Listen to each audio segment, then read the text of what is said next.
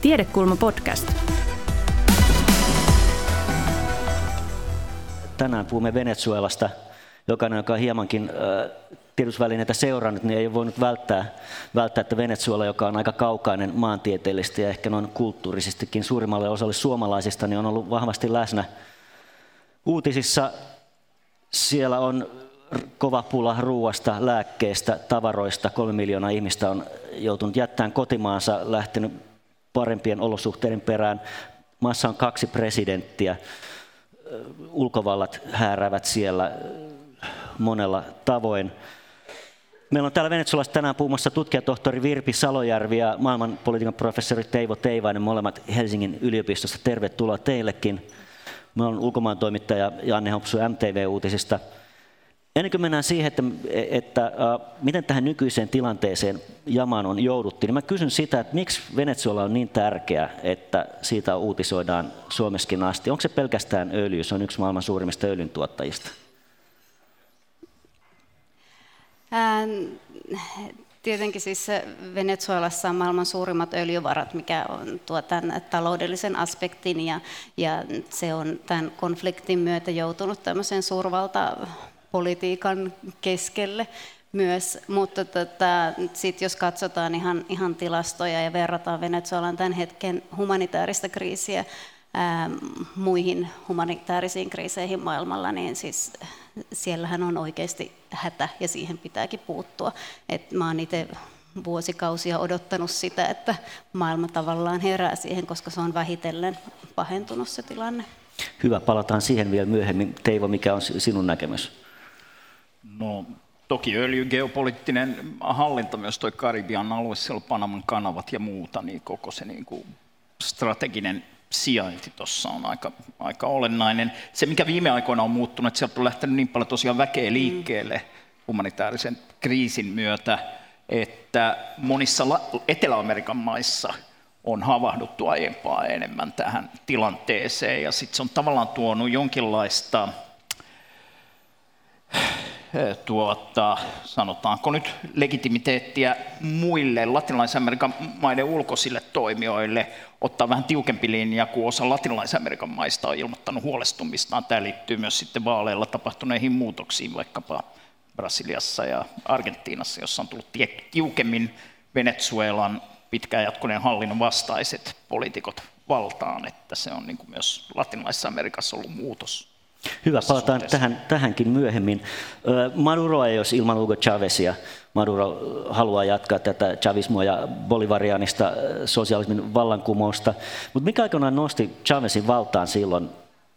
Sattuiko hänelle käymään historiallisesti hyvä tuuri? Hän, jos ajatteli, niin ui vastavirtaan ehkä aatteellisesti, missä maailma muuten oli suurin osa menossa, ehkä jotain Kuubaa lukuun ottamatta, ja sitten sit, öljytynnyrin hinta nousi valtavasti, että et, siinä yhdistyi monta tällaista asiaa. Hän oli kyllä sit, sit pitkään aidosti suosittu. Ähm.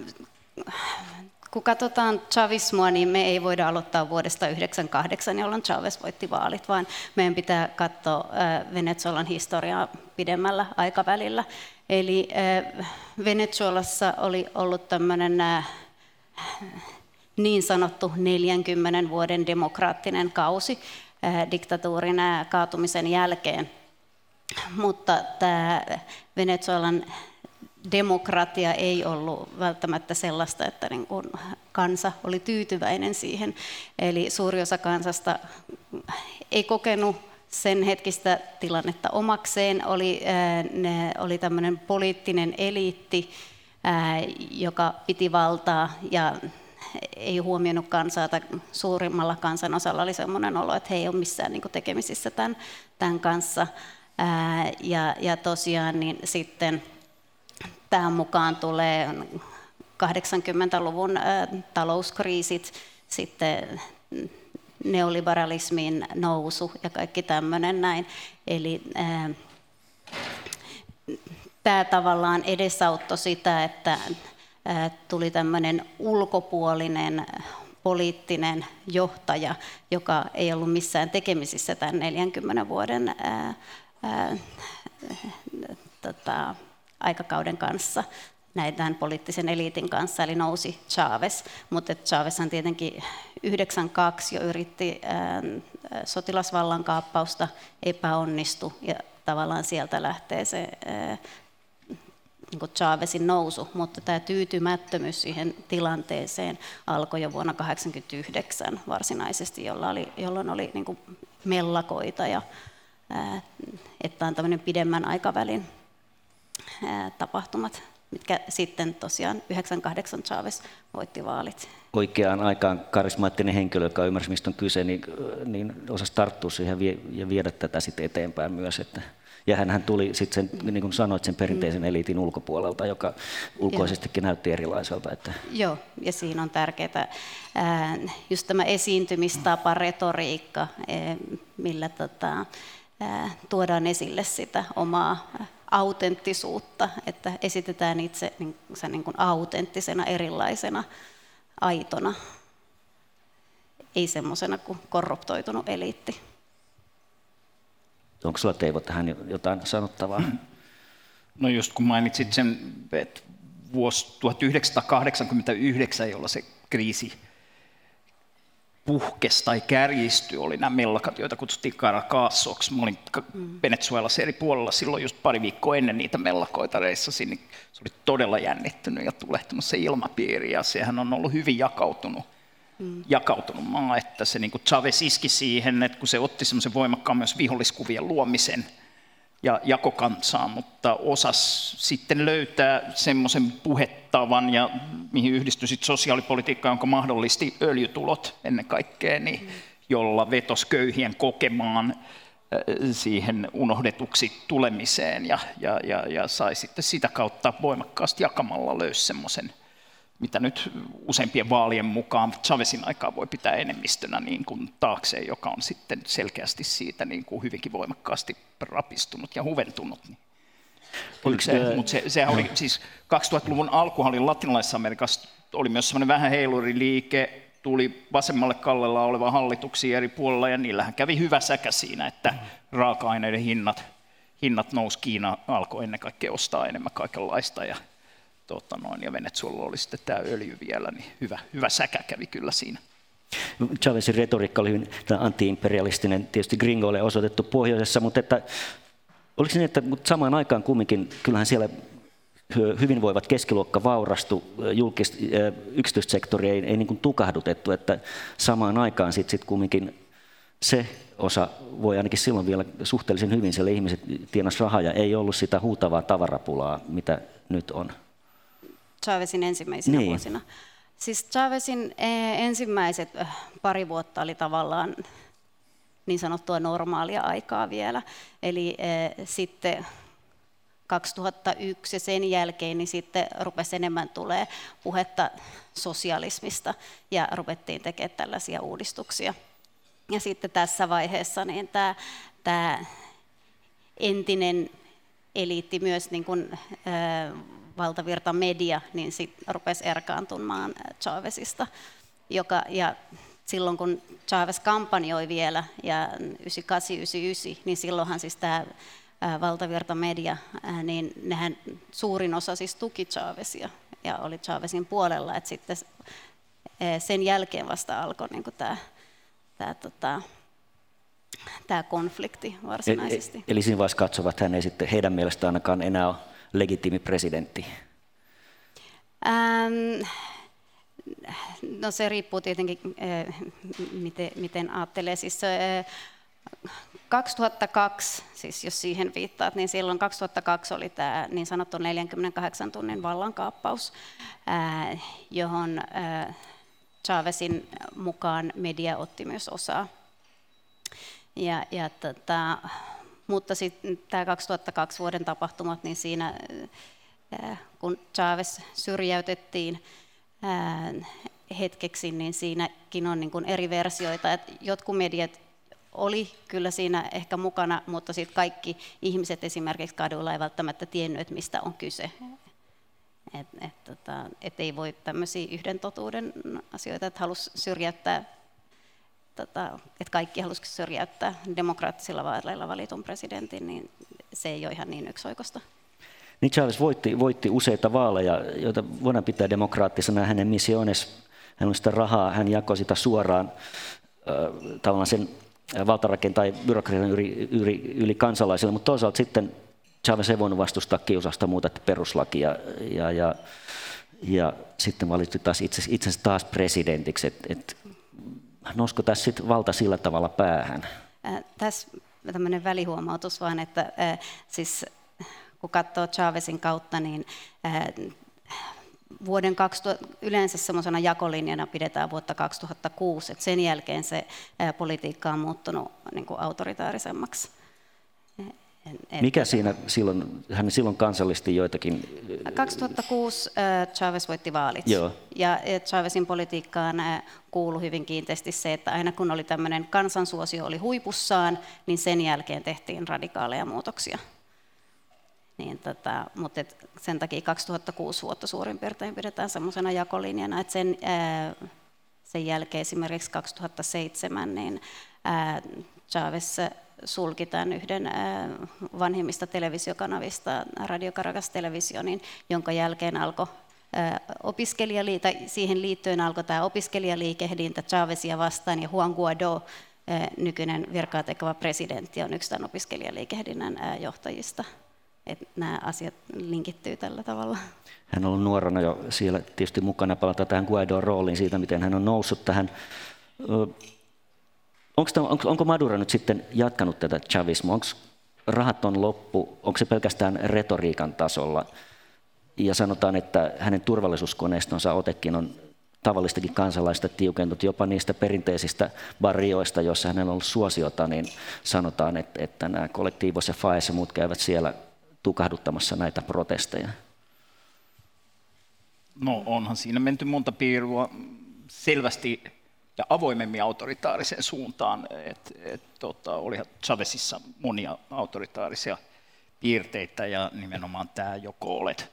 Muista mulla monia ystäviä, jotka saattoi olla vaikka feministisessä liikkeessä tai ympäristöliikkeessä ja saattoi sitten kuitenkin sympata jotain tämmöistä niin kuin anti-imperialistista ulottuvuutta Chávezin hallinnossa, mutta sitten kun tuli Chávezille semmoinen, että jos et ole kokonaan minun puolella, niin olet imperialistien kätyri ja sitten siinä oli niin kuin hankala, niin siinä oli semmoinen autoritaarinen macho-ulottuvuus, joka kiukutti isoa osaa myös, ja tämä on hyvä muistaa, isoa osaa latinalaisen Amerikan vasemmistosta.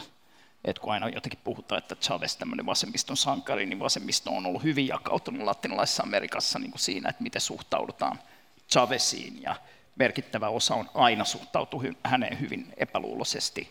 Mutta tota, oliko se niin nationalistista? Ma, ma, mitä? Oliko se myös venezuelaisnationalistista? No, totta kai siinä on vetoamista nationalismia, mm. ulkoinen uhka, ja just tämä kaksituhattakaksi oli, tota, tämän, miksikä sitä nyt haluaa kutsua, mm. vallankaappausyritys mm. tai jotain, niin, niin tavallaan siitä selviytyminenhän boostasi sitten Chávezia aika paljon, kun pystyi sanomaan, että nyt Yhdysvallat on koittanut masinoida tämmöisen mm. vallankaappauksen tänne, niin, niin, niin ulkoisen uhka, uhan kautta saa aina, tai se on niin kuin vanha kikka saada luotua ainakin perusteluja tiukemmalle vallankäytölle maan sisälle ja mahdollisesti myös lisää kansansuosiota. Ja kyllä nämä molemmat jossain määrin Chávezille siinä tilanteessa onnistu. Mutta Maduro on paljon avoimemmin sanonut monta kertaa, että, jos, että niin kuin missään nimessä ei luovu vallasta ja niin kuin oli niin kuin keinolla millä hyvänsä.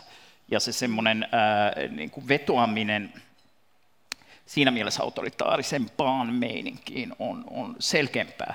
Tuosta vielä nämä niin kuin perustuslain muutokset, vaikka että kun mä mietin, josta puhutaan täällä paljon, Nicaragua ja Daniel Ortega, että kun Ortega halusi muuttaa perustuslakia niin, että, että tota, pääsisi uudelleen valintaan, niin se teki semmoisen aivan niin kuin häikäilemättömän, että kor- panee korkeimman oikeuden julistamaan jotain ja, ja tota noin, niin todella niin kuin noloa, että se niin kuin pääsee läpi niin kuin täysin häikäilemättömästi. Niin Chávezilla oli kuitenkin, että se järjesti kansanäänestykset mm. sit siitä, että siinä niin kuin pieni nyanssiero oli vaikka Ortegan ja Chávezin välillä siinä, jossa Chávezilla silloin, kun silloin oli kansansuosio niin kuin enemmän. Niin, niin ja naapurimaa Kolumbiassakin se tapahtui. tapahtui. Ja naapurimaa Kolumbiassa tapahtui ihan, ihan sanotaan noin kaikkien taiteen sääntöjen mukaan, että silloin presidentti valittiin vielä toisen kerran. Uribe, tuossa puhuttiin jo ennen tässä, tässä ennen kuin tultiin tämän, avattiin tämä tilaisuus, niin nyt siellä on paljon poliittisia vankeja myös. Joo, siis äh, tällä hetkellä siis... Äh, poliittisten vankien lukumäärä hipoo tuhatta. Se on noussut nyt monella sadalla tämän, tämän tammikuun ja, ja helmikuun aikana. Ja näistä noin melkein tuhannesta, niin siihen sisältyy noin sata kahdeksankymmentä sotilasta, jotka on, ja tämä määrä on lisääntynyt paljon. Vuosi sitten noin oli, oli kahdeksankymmentä ää, sotilasta ää, vangittuna, ja tällä hetkellä se on noin sata kahdeksankymmentä, että tämä on tässä vuoden aikana noussut ää, paljon. Mutta ei voi vielä sanoa sitä, että, että armeija ainakaan sen niin sanottu top brass vuotaa. Siellä on noin kaksituhatta kenraaleja, ja sieltä, kauheasti sieltä ihan ylimmästä.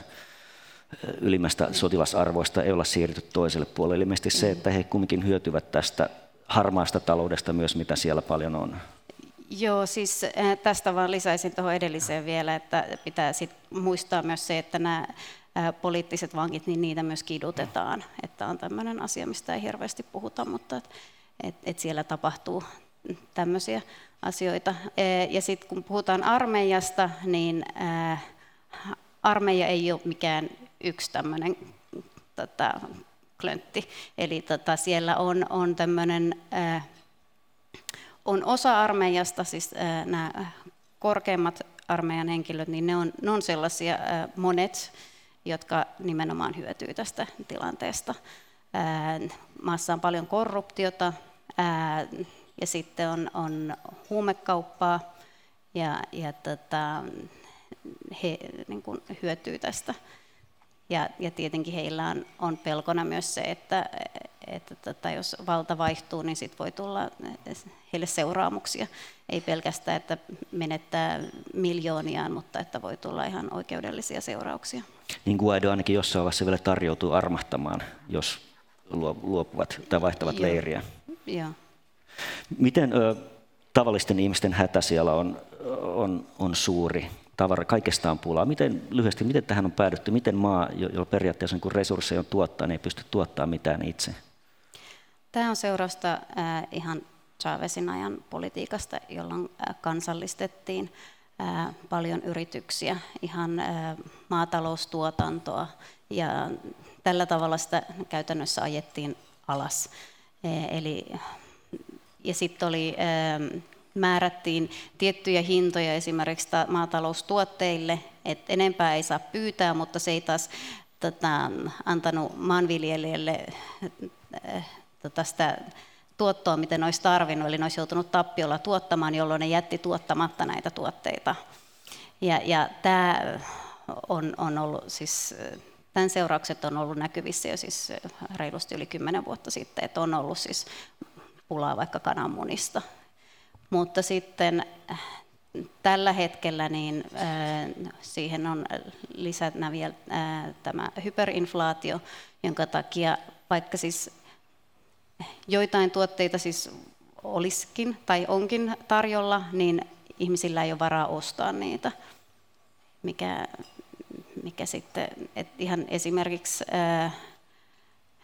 no nämä on... Tammikuussa vielä niin minimipalkka vastasi noin kuutta dollaria, ja, ja, tota, ja sillä ei, ei hirveästi saa, koska sitten nämä... Mitä sillä saa käytännössä? Ää, siis, jos on dollareita, niin silloin siellä tota, pystyy kyllä luovimaan ja löytää aika niin kuin jonkun verran tavaroita, että mulla on... mitä mä oon kavereiden kanssa puhunut, niin ne on sanonut, että, dollari, että hinnat on aika paljon niin kuin dollareina.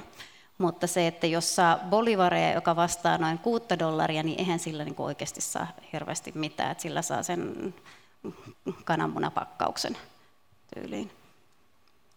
Ja harvalla tai ainakaan lähellekään kaikenlaista on mahdollisuutta päästä dollareihin kiinni. Ei, että... Tota, ihan vertailun vuoksi, että kaksikymmentä vuotta sitten yliopistoprofessorin palkka oli vastasi noin kaksituhatta kolmetuhatta dollaria, ja tänä päivänä tästä samasta virasta niin se palkka vastaa viisitoista dollaria kuukaudessa.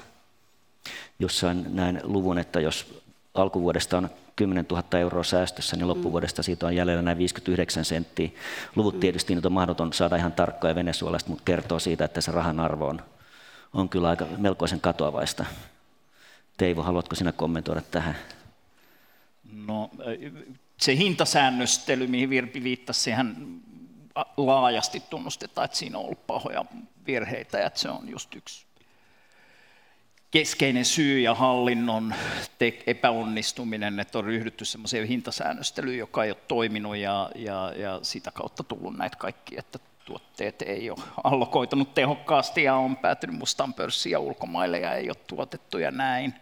Toinen, kun usein puhutaan viittasta kansallistamiseen ja näin, niin sehän on niin kuin kiistanalaisempaa, että onko se, niin kuin, puhutaan tästä niin kuin sosialismia näin, että onko nyt Venezuelasta semmoinen maa, jossa kaikki on, jos, ole, jos oletetaan, että sosialismi on niin kuin valtio, valtiososialistit kai niin kuin ajattelee, että valtion, valtiojohteisuus on niin kuin sosialismia, että mahdollisimman paljon valtiolle, niistä näkee erilaisia lukuja, nämäkin on vähän hankalia, että, että Venezuelassa niin kuin valtion rooli taloudessa ei ole ehkä ihan niin suuri kuitenkaan, kun usein niin kuin näyttäytyy, että nyt on joku tämmöinen niin kuin valtio tullut ja ottanut kaikki haltuun, ja onko se itsestään selvää, että jos joku yritys on vaikka valtion yritys, niin se itsessään on selittävä tekijä sille, että siellä menee huonosti. Mm. Että onko tämä niin kuin vaikka eurooppalaisen kehityksen semmoinen jotenkin yleinen historiallinen totuus, että jos joku yritys on valtion yrityksenä, niin sitten kun maassa menee huonosti, selitetään, että se johtuu siitä, koska valtiolla on ollut tämä rooli. En mä siis tiedä, mutta ei nämä ollenkaan niin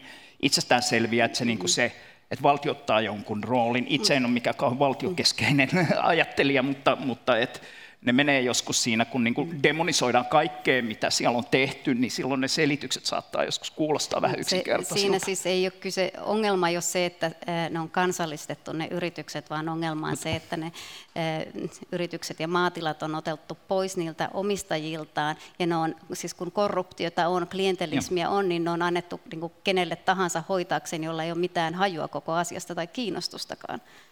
Eli, eli se ei ole se kansallistaminen, vaan, vaan klientelismi ja korruptio. Ja sitten lähinnä se, että kun Venezuelassa kumminkin asevoimalla on jonkinlainen rooli, myös maan taloudessa tulee mieleen Egypti, Egypti ja Iran, joissa kanssa on merkittävä rooli, niin ehkä kenraalit on kaikkein parhaiten sit pyörittämään bisnestä sen lisäksi, että et tuota sitten ottavat siitä isot siivut itselleen. Kyllä joo, korruptio on tosi laajaa. Ja juuri näin kuin sanoit, niille on annettu vähän palkintona, sitoutettu asevoimia mm. sillä tämän hallinnon jatkumiseen, että on annettu vähän niin kuin palkintovirkoja, ja sekin no. on johtanut sitten semmoiseen ihan niin kuin teknisenkin kompetenssin katoamiseen sieltä johtopaikoilta, että mm. kyllä pitää paikkansa.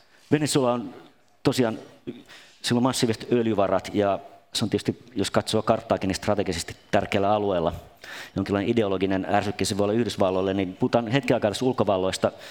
Venezuela on kuitenkin pitkään vienyt Yhdysvaltoihin öljyä, ja nyt Yhdysvallat on asettanut pakotteita, niin mikä näillä Yhdysvaltain asettamilla pakotteilla nyt on sit, mikä rooli niillä on nyt tässä Venezuelan tilanteessa? No toikin on sillä, sillä aina kiistelty, kun hallituksen, siis Maduro ja Chávezin hallituksen kannattajat tykkää laittaa ulkovaltojen ja öljyhinnan muutosten niin kuin ulkoisten syiden syyksi kaikki, ja sitten taas kriitikot tykkää sanoa, että niillä ei oikeastaan mitään tekemistä ainakaan ennen nyt viime, viime, pakotteiden viime vaihetta. Ja, ja, ja tämä on, tämä on sillain hankala, hankala kysymys. Pakotteet on alkanut iskeä nyt tehokkaammin kuin ennen, ja nythän on tämmöinen poikkeuksellisen vahva myös diplomaattinen ulottuvuus tässä tota, painostuksessa, mikä kohdistuu sitten demokratian regiimimuutoksen saamiseksi. Ja siinä mielessä nyt nämä niin kuin ulkoisten varojen käytön vaikeuttaminen, mikä on näkynyt, kun Englannissa menet Maduro-hallituksen tyypit koittanut päästä kultavarantoihin käsiksi tai niin kuin vastaavia näitä, niin siinä mielessä aika, jos ne onnistuu pitämään sen niin kuin diplomaat, tässä niin kuin diplomatia ja talous yhdistyy aika jännällä tavalla, kun nämä diplomaattiset aseet on nyt viime aikoina muuttunut paljon järeimmiksi. Siitä, miten oli aiemmin talouspakotteilla vaikutusta, niin Maduron tukijat varmaan liioittelee sitä ja vastustajat joskus vähättelee sitä, että oliko niillä, niillä merkitystä, että oliko sillä, jos vaikka asetet, laitetaan jotain asejärjestelmien niin kuin kauppasaartoa tai jotain tämmöistä, ja sitten maa joutuu ostamaan kalliimmalla vaikka jostain muualta jotain lentokoneita ja muita, niin onko se sitten niin kuin, kuinka paljon se rasittaa taloutta, niitä on kauhean vaikea, vaikea laskea. Miten sitten, tässä on moni ulkovalta on tarjonnut Venezuelalle ihan, ihan siis hätäapua Kolumbian kautta, ehkä Karibian kautta, sitten Brasilian kautta, Yhdysvallat, moni muu maa, Maduro ei suostu sitä ottaa vastaan. Näkeekö hän tämän tosiaan, että vain että tässä poliittisesti yritetään painostaa? Sillä olisi kuitenkin huutava tarve siellä maassa. Madurohan ei tota, myönnä, että maassa olisi minkäännäköinen humanitaarinen kriisi.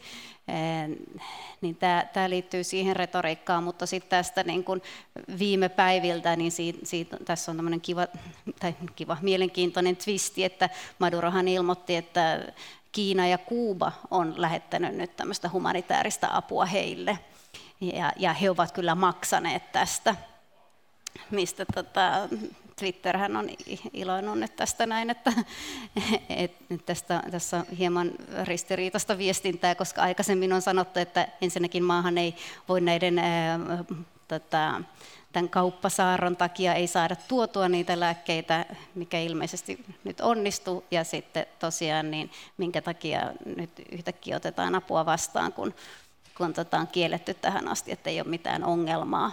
Et ennemminkin, että ne on, kolumbialaiset tulee Venezuelan puolelle hakemaan niin kun, ä, terveydenhuollon apua ja tälle, että se on pikemminkin näin päin. Tämä on niin kun tää, ollut tämä chavistien retoriikka tämmöistä. Uskoiko siihen kukaan tai kovin moni enää Venezuelassa, kun elää siinä surkeassa arjessa? Siis tämänhetkisiä tilastoja en tiedä, mutta viime vuonna, niin vuoden kaksituhattakahdeksantoista aikana, niin Maduron suosiohan on ollut siinä parissa kymmenessä prosentissa. Et suurin osahan ei tietenkään usko, mutta kyllähän siellä on semmoinen pieni, hyvin pieni tämmöinen ydinjoukko, joka uskoo. Miten sitten Maduro on syyttänyt sitä, että Kolumbia valmistelee sotaa Venezuelaa vastaan ja Yhdysvallat, ja Yhdysvallat on puhunut tässä, vilautti jo ilmeisesti tietoisesti John Bolton sitä, tämän viisituhatta sotilasta lähettämistä Kolumbian kautta Brasiliassa. Bolsonaro nyt ei ole sotaa, mutta hän on, hän on myös sanotaan ideologisesti hyvin vastakkain Maduron suuntaan. Niin miten tämä näiden naapurimaiden, just Kolumbian ja, ja, ja Brasilian rooli tässä on, on kuitenkin isoja maita? No, yksi iso osa siinä on, että ne tosiaan auttaa legitimoimaan kansainvälisesti, että se ei näytä vaan. Jos, jos tilanne olisi sellainen, että Yhdysvallat painostaa Venezuelan Maduron hallitusta ja sitten Euroopan unioni olisi jotenkin mukana ja Latinalaisen Amerikan maat olisi vaikkapa hiljaa tai vetoaisi siihen perinteiseen vähän niin kuin ulkovaltojen puuttumattomissa tavalla, niin se ei ehkä näyttäisi niin hyvältä, vaikka Euroopasta katsoen. Mutta nyt kun siinä on Kolumbia, Brasilia keskeisinä maina, joissa on vaaleilla tullut oikeistohallitukset valtaa, joiden, niin kuin, jolla on ollut hyvin konfliktiivinen suhde Maduron hallituksen kanssa alusta alkaen, niin tokihan ne on niin kuin mielellään mukana siinä kaikki keinoin. Kolumbian presidentiltä yksi toimittaja koitti tentata pari päivästä muistaakseni, mä tiedän, että, tota, no, että oletko nyt valmis hyväksymään, jos Yhdysvallat niin kun lähettää tänne joukkoja ja tekee intervention, se aina, sit se aina vastasi, että kyllä ensisijaisesti lähdemme siitä, että tämä ratkeaa diplomaattisin keinoin, mutta kyllä vai ei, hyväksytkö, jos Yhdysvaltojen joukot tulee tänne ja tekee hyökkäyksen Venezuelaan, ja sitten presidentti Duque ei niin kuin antanut siihen mitään vastausta, ja, ja sitähän siellä aina näkyy, se Kukutaan rajakaupunki nyt on se, missä eniten tätä jännitystä on, missä noi käy sieltä, tuota, eikö Floridasta Marco Rubio Marco siellä, Rubio, taisi jo olla just eilen, kun se oli siellä joo rajalla ja selittämässä. Mun mielestä se on äh, tehokas, varmaan pitkään mietitty, äh, tota, mitenkään vähättelemättä sen niin kuin humanitaarista aitoutta, niin tämä operaatio äh, Guaidon ja kannattajien kannalta, että et, et, et tulee, niin kuin, tulee näitä avustusrekkoja niin paljon ja tiedetään ja on tosiasia, että sairaaloissa on puutetta lääkkeistä ja ihmisillä on nälkää ja muuta. Ja sitten niin kuin viesti nimenomaan armeijalle, että aiotteko te Venezuelan asevoimat mm. nyt estää näiden niin kuin lääkkeiden tulemisen, koska teidän, sitten se vielä sanoo, niin kuin mm. teidän vaimonne ja tyttärenne ja äitinne mm. ovat, ovat siellä niin kuin sairaaloissa ja täällä on heille lääkkeitä, että älkää nyt pysäyttäkö niitä rekkoja, niin siitä tulee aika voimakas paine. Sitten siellä on just mm. eilen julistettiin, että tulee joku jättikonsertti, tulee kaikki latinalaisia Amerikan tähtiä sinne siis rajalle esiintymään, että sitä käytetään, siitä tulee hyvin suuri symbolinen joo kamppailu. Tämä on tämä Richard Bransonin ää, Venezuela Live Aid, mikä on, on, on, tulee kahdeskymmenestoinen päivä, ja sitten tietenkin ää, Venezuela tai Maduron hallitus vastasi tietenkin tähän näin, että hepä järjestää myös konsertin, mutta Venezuelan puolella. Joo. siellä on paikallisia supertähtiä. Eikä sitten, onko tässä mahdollisuus, että saattaa esimerkiksi sitten siellä Kukutaassa konserttoimista siellä, niin sitten Venezuelan agentit ehkä provosoida tätä. Toisaalta se voisi olla syy taas sitten tehdä jotain, koska se on, se on aika iso propagandatemppu järjestää tuollainen konsertti, että sitten syntyisi jotain, mitä ei toivota. Ähm. Kummalla puolella? Siis nimenomaan, kyllähän sitä rajan yli Kolumbian puolellakin pääset, että he siellä niin saisi aikaan jotain. Niin siis Kolumbian puolella järjestetään mm. tämä niin, järjestetään, op- oppositiomielinen. Ja sitä, ja siellä esimerkiksi jonkinlaista sabotaa sitä jotain vastaavaa, olisiko mahdollista? Kolme miljoonaa ihmistä on lähdetty rajan yli, voi kuvitella, että joukossa on myös tuota, niin, ehkä Chávezin agenttejakin, niin kuin yleensä näissä on, kun ihmisiä lähtee liikkeelle, niin, niin, niin onko se mahdollista? Tai tietysti kaikki on mahdollista, mutta... No siis täl, tällä hetkellä niin nämä spekulaatiot on näistä, on, on niin kuin, mitä mä oon nähnyt, niin on tästä, tästä Chávezien, mikä on Venezuelan puolella, niin siitä, siitä konsertista, että koska se on sitten kaksipäiväinen ja kahdeskymmenestoinen ja kahdeskymmeneskolmas päivä, ja kahdeskymmeneskolmas päivä on tämä päivä, kun kun Guaidó on ilmoittanut, että sinä päivänä tämä apu tulee maahan, ja se on se päivä, kun armeijan pitää päättää, millä puolella he seisovat. Niin, tota, mutta tosiaan niin on, chavistit on ilmoitti, että sinä päivänä myös pitää sen konsertin, niin on ollut sit spekulaatiota, että pidetäänkö sitä sit siinä syynä, että ei, ei tota, päästetä ihmisiä tai ketään niin kuin lähelle, että meillä on nyt tämmöinen rock-tapahtuma täällä. Tässä on nähnyt tämän yksi spekulaatio on ollut, että tässä pyrkisi sitten luomaan jonkinlainen turvakäytävä, kun tätä apua tuodaan, että se on tavallaan sitten eräänlainen interventio, sitä ainakin on, on, on niin kuin Maduron puolelle sanottu, että sitä käyttää hyväkseen, että tässä on villinä näitä erilaisia spekulaatioita ilmassa. Mm. Miten Maduron hallinnolle tuki, niin miten, miten tärkeä Venäjä tässä on? Ja Kiina. Kiina ehkä enemmän intressit saa rahansa sieltä takaisin, ne on ehkä pragmaattisempia. Joo, no Kiinan kohdallahan arvellaan, että ne olisi helpommin vaihtamassa puolta, jos, jos ensinnäkin jos näyttää siltä, että vallanvaihto nyt tosiaan tapahtuu, ja toinen, että etenkin jos sitten Guaidon puoli, mikäli pääsee valtiovaltaan kiinni, niin, niin lupaa maksaa Kiinalle velat takaisin, ja Kiina hakee pragmaattisemmin sillan pääasemaa. Venäjällä on ehkä vähän ideologisempi geopoliittinen ulottuvuus siinä mukana. Toki Kiinalla on myös geopoliittinen ulottuvuus. Molemmat hakee silloin pääasemaa latinalaista Amerikasta. Kiinahan siellä on tukevammin jo muualla, että se ei ehkä Venezuelaa siinä mielessä tarvitse samalla tavalla. Eikä ole niin ripustautunut ehkä sitten. Joo, mutta et vaikea nähdä, että siinä mitään kauhean laajamittaista konfliktia niin kuin sillä lailla tulisi, että nyt siellä olisi yhtäkkiä Venäjän tai Kiinan joukkoja pyssyjen kanssa. Niin kun, tota, puhutaan tietysti jostain venäläisistä yksityisistä näistä tota, turvallisuusalayrityksistä, joilla mm. saattaa olla jotain väkeä siellä. Niin Wagnerin miehiä mut, mut, tota, niin, tota, noin, henkivartiokartissa. Niin, mutta en usko, että viime kädessä kauhean tiukasta kumpikaan nyt ripustautuu sit loppuun asti Maduron hallituksen puolustamiseen. Mm. Mites Kuuba sitten? Se on tietysti resurssit on hyvin rajalliset, mutta puhutaan juuri, että Kuuban sotilaat on siellä tiedustelussa, ne esimerkiksi tiedustelee taas asevoimia ja niiden lojallisuutta, ja on, on ihan lähellä siinä sitten Maduron ihan fyysisesti henkivartiokartina. Että... Joo, kyllä, mutta onko, onko sielläkään sitten, eihän siinä, niin kuin jos iso konflikti tulee, niin tulivoimaa löydy niin paljon. Et Kuuballa tietysti on ollut intressejä Venezuelan öljyä, ja toisaalta Venezuelassa kuubalaisia lääkäreitä tullut sinne, ja sitten on nämä, mihin viittasi, nämä turvallisuusjoukkoja, joitakin, ja Kuuban tehokasta kurinpitojärjestelmää varmaan sovellettu etenkin armeijan sisällä kuulemma. Sieltä hei, niin armeijan, Venezuelan armeijan sisältä on kauhean vaikea saada luotettavaa tietoa, että mm. mitä siellä nyt tapahtuu, mutta on ilmeistä, että siellä on hyvin tehokas. Virpin nämä viittaavat, niin kuin, että on poliittisina vankeina myös niin kuin armeijan väkeä, että sieltä on puhdistettu ja on tehokas urkintasysteemi varmasti siellä meneillään. Ja varmaan tilanne kiristyy, niin vainoharhaisuus lisääntyy tällaisessa, että selleihin saattaa sit saada valittavasti lisää, lisää täytettä sit tällaisessa tilanteessa yleensä käy niin. Mennään siihen, että tuota, nyt maassa on kaksi presidenttiä. Guaidó on ilmoittanut, että hän on legitiimi presidentti, koska, koska Maduro on nämä viime vuoden vaalit, niin ne eivät olleet siinä mielessä lailliset, ja hän on vedonnut kolmeen perustuslain pykälään, ja Maduro taas sanoi, että Guaidó saa vastata näistä teoistaan sit oikeudessa. Mikä tämä tilanne oikein on? Tämä on, voi olla jopa hämmentävää, että kumpi on oikeassa? Ähm, siis nämä viime vuoden tapahtumat on, on siinä mielessä ratkaisevassa asemassa tässä, että tämä, yleensä presidentinvaalit on Venezuelassa ollut aina loppuvuodesta, eli vuosi kaksituhattakahdeksantoista oli se vuosi, kun presidentinvaalit pitikin järjestää, ja sitten niitä odotettiin loppuvuodelle.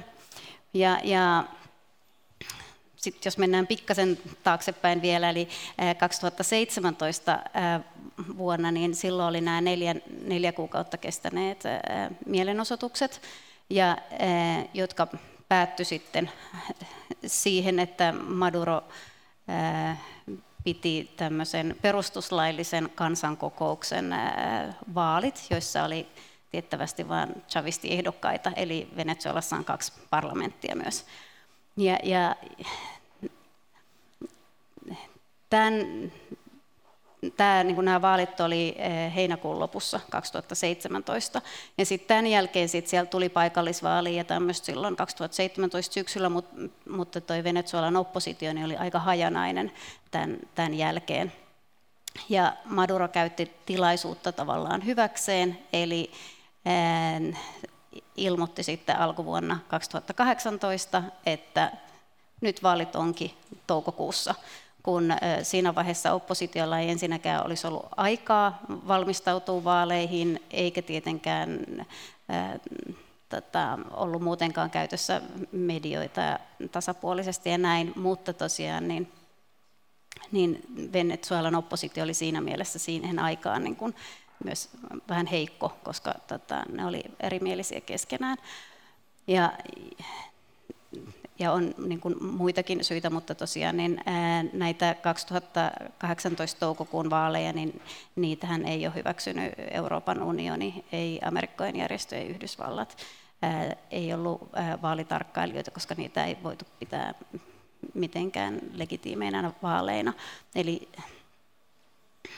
siinä mielessä niin, ää, nytten kymmenes tammikuuta, ää, kun tavallaan alkoi tämä Maduron uusi kausi, niin sitä ei voi pitää siinä mielessä legitiiminä. Ja tämähän, tämä, mitä tällä hetkellä tapahtuu, niin se ei ole mistään niin kuin tyhjästä tullut, vaan Venezuelan oppositio, ennen kaikkea ää, niin kuin neljä suurinta puoluetta, koska siis kun puhutaan Venezuelan oppositiosta, pitää muistaa, että se ei ole mikään yksi yhtenäinen ryhmä, vaan siellä on monta eri puoluetta, jotka eri, edustaa eri ideologioita, mutta että se, mikä yhdistää niitä, on se, että ne haluaa tota, Madurosta eroon ja ne haluaa demokraattiset vaalit. Niin Guaidókin nousi aika tuntemattomuudesta kumminkin ehkä suuri, sanotaan suurelle yleisölle, että ei ollut se ensimmäinen pääoppositiojohtaja siellä. Joo, ää, mutta tosiaan niin, ää, Guaidó on ollut mukana niin kuin näissä, näissä opposition tämmöisissä strategisissa ää, tota, suunnitteluissa, eli oppositio sit yhdessä rupesi suunnittelemaan tätä niin kuin tämän hetken tapahtumia. Ja se, miksi Guaidó on tällä hetkellä se ää, parlamentin ää, puhemies, on se, että ää, kaksituhattaviisitoista, kun oppositio voitti tämän parlamentin enemmistön, niin silloin oppositio sopi keskenään, että parlamentin puheenjohtajuus, ne ottaa vuoroja, että jokainen puolue ottaa niin kuin vuoden kerrallaan. Ja sitten nyt kaksituhattayhdeksäntoista sattuu olemaan tämän Voluntad Popularin ää, vuosi. Et sen, sen takia ää, Guaidó sitten ää, nousi tähän tehtävään.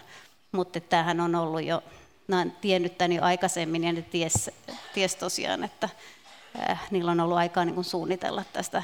Ja, ja Venezuelan oppositiohan on äh, viime vuonna ainakin jo ahkerasti, siis mä oon heidän kanssa puhunut, niin ne on ahkerasti käynyt muun muassa Washingtonissa lobbaamassa ja, ja tota, tehnyt tämmöistä vähän niin kuin näkymätöntä työtä, mutta et, tätä on niin kuin suunniteltu.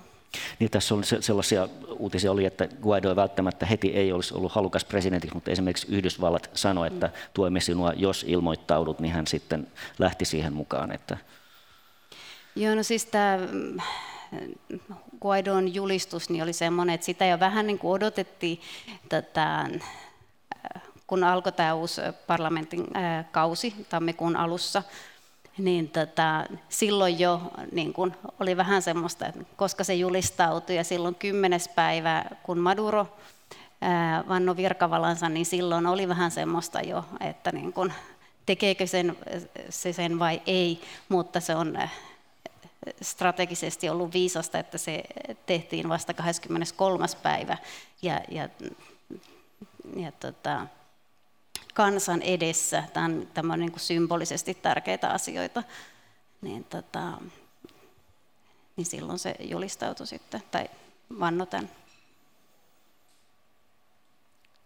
Virkavalan, tai siis ei virkavalan, vaan virka-ateväksi niin, presidentiksi niin, siinä otti, niin. sen, otti sen vallan itselleen, jonka katsoi, että perustuslaki sanoi, että niin. se on, kuuluu, kuuluu hänelle parlamentin puheenjohtajana. Teiva, haluatko tähän kommentoida? No tavallaan tämä on kiinnostava tapaus siitä, miten, jos mietitään perustuslakia ja siellä on tämä pykälä kaksisataakolmekymmentäkolme, johon aina vedotaan, niin sitä, se jättää avoimeksi aika monia tulkintamahdollisuuksia. Ja tämä on hyvä esimerkki siitä, että yhtäältä voi sanoa, niin kuin vaikka Euroopan unionissa nyt, kun katsoo vaikka mitä Suomen ulkoministeriö perustelee tuota, positiotaan tässä tilanteessa, niin ikään kuin se niin kuin suoraan tämä perustuslain pykälä kaksisataakolmekymmentäkolme jotenkin nyt kertoisi meille kiistatta, että Juan Guaidó on ainoa laillinen presidentti maassa, mutta jos sen lukee sen perustuslain pykälän, niin ei siitä nyt mitenkään kiistatta sitä seuraa. Kyllä sitä voi niin tulkita, mm. mutta mut, äh, niin kuin esimerkki siitä, miten perustuslain tulkinnat elää mm. siinä, kun toisaalta on voimakas mm. paine, että nyt siellä on valtava humanitaarinen kriisi, pitää paikkansa, jolloin on vähän niin kuin nyt keinolla millä hyvänsä päästävä eroon tuosta Maduron hallinnosta, joka voi olla hyväksyttävä tai ei hyväksyttävä päämäärä, joka on niin kuin kiistanalaista, mutta joka tapauksessa siinä on tämä humanitaarinen kriisi, tämmöinen, niin sitten niin kuin sitä perustuslaista löydetään sitten semmoinen tulkinta, joka mahdollistaa sen, että nyt voidaan niin kuin esittää, että jotenkin väistämättä perustuslain pykälä kaksisataakolmekymmentäkolme kertoo meille, että Juan Guaidó on ainoa mahdollinen presidentti nyt tässä tilanteessa, niin, niin mä en mitenkään kiistä, etteikö sitä nyt voisi lukea myös niin, mutta ei siinä niin kuin tähän tilanteeseen suoraan ole. Mutta ei voi toisaalta olettaakaan, että missään perustuslaissa Joo. olisi sellaista no. pykälää, että kun on tilanne, että ei ole presidenttiä. Niin, niin on, niin on niin. siellä, siellä ei näitä institu- perustuslaki- talibaanit on niin. samassa, useita. samanlaista keskustelua. Niin. Mutta siinä vielä, jos mä saan tuosta jatkaa, niin kuin nämä on, kyllä pitää, siinä on kiista niin kuin viime vuoden pres- toukokuun presidentinvaalien laillisuudesta ja legitiimisyydestä, ja sitten tämä, mä itse ehkä kutsuisin perus, tämä niin kuin Assemblea Constituente, että en tiedä, onko se perustuslaillinen, koska sehän se Constituente on nimenomaan tämmöinen niin kuin perustuslakia säätävä. Mm. Se on ollut latinalaisessa Amerikassa, tulee Ranskan vallankumouksessa tuhatseitsemänsataakahdeksankymmentäyhdeksän tämä, mm. niin kuin, että, että, että on niin kuin muutosprosessi, niin tulee semmoinen elin, joka säätää uudet perussäännöt maalle, joka sinänsä on niin kuin ollut aika monessa paikassa, Saksassa moneen otteeseen ja muuta. Yksi kiistanalainen juttu, joka on osa sitä legitimiteetin heikkenemistä tälle hallitukselle, on, että tämä, jonka olisi voinut ajatella, että okei, nyt tulee tämmöinen elin, silloin tehtävä keskustella siitä, mikä olisi uusi perustuslaki, ja sitten mm. asettaa se kansanäänestykseen ja näin. Se on niin kuin mm. oletus, että tämän, näin tämä toimii, mutta sitten yhtäkkiä se ottikin nämä niin kuin lainsäätöelimen tehtävät mm. ja syrjäytti tämän parlamentin, jota voi pitää niin kuin yhtenä mun mielestä ihan hyvin perusteltuna syynä niin kuin kyseenalaistaa Venezuelan demokraattista mm. legitimiteettiä. Toinen on sitten nämä niin kuin itse vaalit, jossa on niin kuin monia näitä ongelmia. Toisaalta en mä tiedä, meneekö se niin, että voi sanoa, että vaalit on laittomat, jos Yhdysvallat ei hyväksy niitä tai Euroopan unioni ei hyväksy, niin eihän meillä ole mitään sellaista kansainvälisen lain järjestystä, jossa lukee, että sun maassa järjestettävät vaalit on laittomat ja presidentti on laiton, ellei Euroopan unioni ja Yhdysvallat ole käynyt antamassa hyväksymisleimaa sinne. Mä oon itse ollut Euroopan unionin vetämässä Euroopan unionin vaalitarkkailumissioita ja Tämä, tämä niin kuin kuvio jotenkin Venezuelassahan E U yleensä antanut sen hyväksyntästämpiin. Ja miten nyt, tässä sitten päästäisiin päästäisi sit se kysymään? Tätä nimenomaan, että tässä vielä kohta mennään yleisökysymyksiin, niin tota, tämä patitilanne ratkaistaisiin, miten me saadaan tietää, jos esimerkiksi kahdeksankymmentä prosenttia noin ihmistä sanoo, että, että, että basta, nyt, nyt tuota, että pitää saada ö, tähän muutosta, niin kun siellä on kumminkin, puhutaan kaksi parlamenttia ja, ja, ja, ja presidentillä on vallannut nämä, nämä toiset instituutiot siellä, niin eihän siellä millään päästä niin kuin sillä tavalla kysymään, kun täällä voidaan legitiimisti kysyä, että kuka tässä on oikeassa. Tässä, tässä on jonkinlainen, tämä ei ole juridinen, vaan ehkä poliittinen lopulta tämä ratkaisu tässä. Puhutaanko me nyt ideaalimaailmasta vai siitä? Ei, kun tosi, tosi, ei, kun nimenomaan tosimaailmassa se, että kyllä taas, että kumpi tämän kädenväännön nyt tässä sitten voittaa, että et, et, et, kun on paljon, Guaidolla on paljon, paljon tukea ulkomaalta ja niin kuin tässä on tullut hyvin esiin, voivat mm. käyttää, käyttää tätä, niin kuin, tätä kansalaisten hyvin huonoa tilaa tässä, tässä niin kuin, paitsi hyväkseen myös yrittää tehdä sille jotain. Niin mikä tässä on niin ihan reaalimaailma, kun, niin, miten siis tässä kan, käy? Kansa siellä haluaa muutosta, niin. Että ei ole kyse mistään tämmöisestä, että oppositio Guaido mm. tässä päsmäröi, vaan kansa oikeasti haluaa muutosta. Siellä on olot niin huonot, että et, et, tota, siitä kertoo se, siis nämä miljoonat ihmiset, jotka on Venezuelasta lähteneet.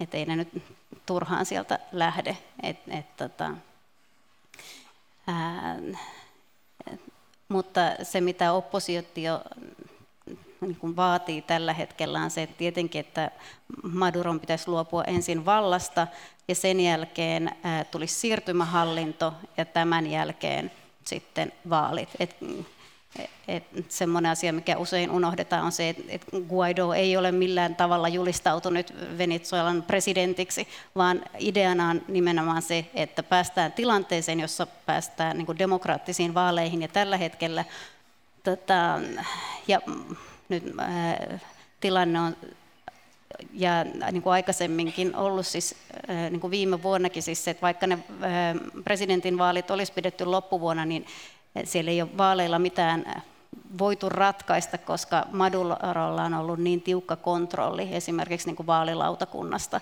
joka on täynnä chavisteja, ja, ja korkein oikeus, joka on täynnä chavisteja ja, ja niin edespäin, niin pitäisi saada semmoinen tilanne siis ideaalimaailmassa, että tota, saataisiin kunnon vaalilautakunta sinne ja järjestettyä niin kuin vaalit, jossa siis myös periaatteessa chavistit voisi olla ehdokkaana. Niin mä mietin juuri tätä, että kuka tahansa ne, nämä ideaalimaailman vaalit sit voittaa, niin se maa on, niin kuin infrastruktuuri on ihan hajalla, sijoitutaan mm. kaikennäköinen tuotanto, oikeastaan käynnistään uudelleen maataloudesta mm. ja muusta lähtien, että siinä on, siinä on valtava työsarka. Kiitos hyvä yleisö, kiitos Virpi ja Teivo teille tästä tilaisuudesta ja kaikille oikein hyvää tiistaipäivää.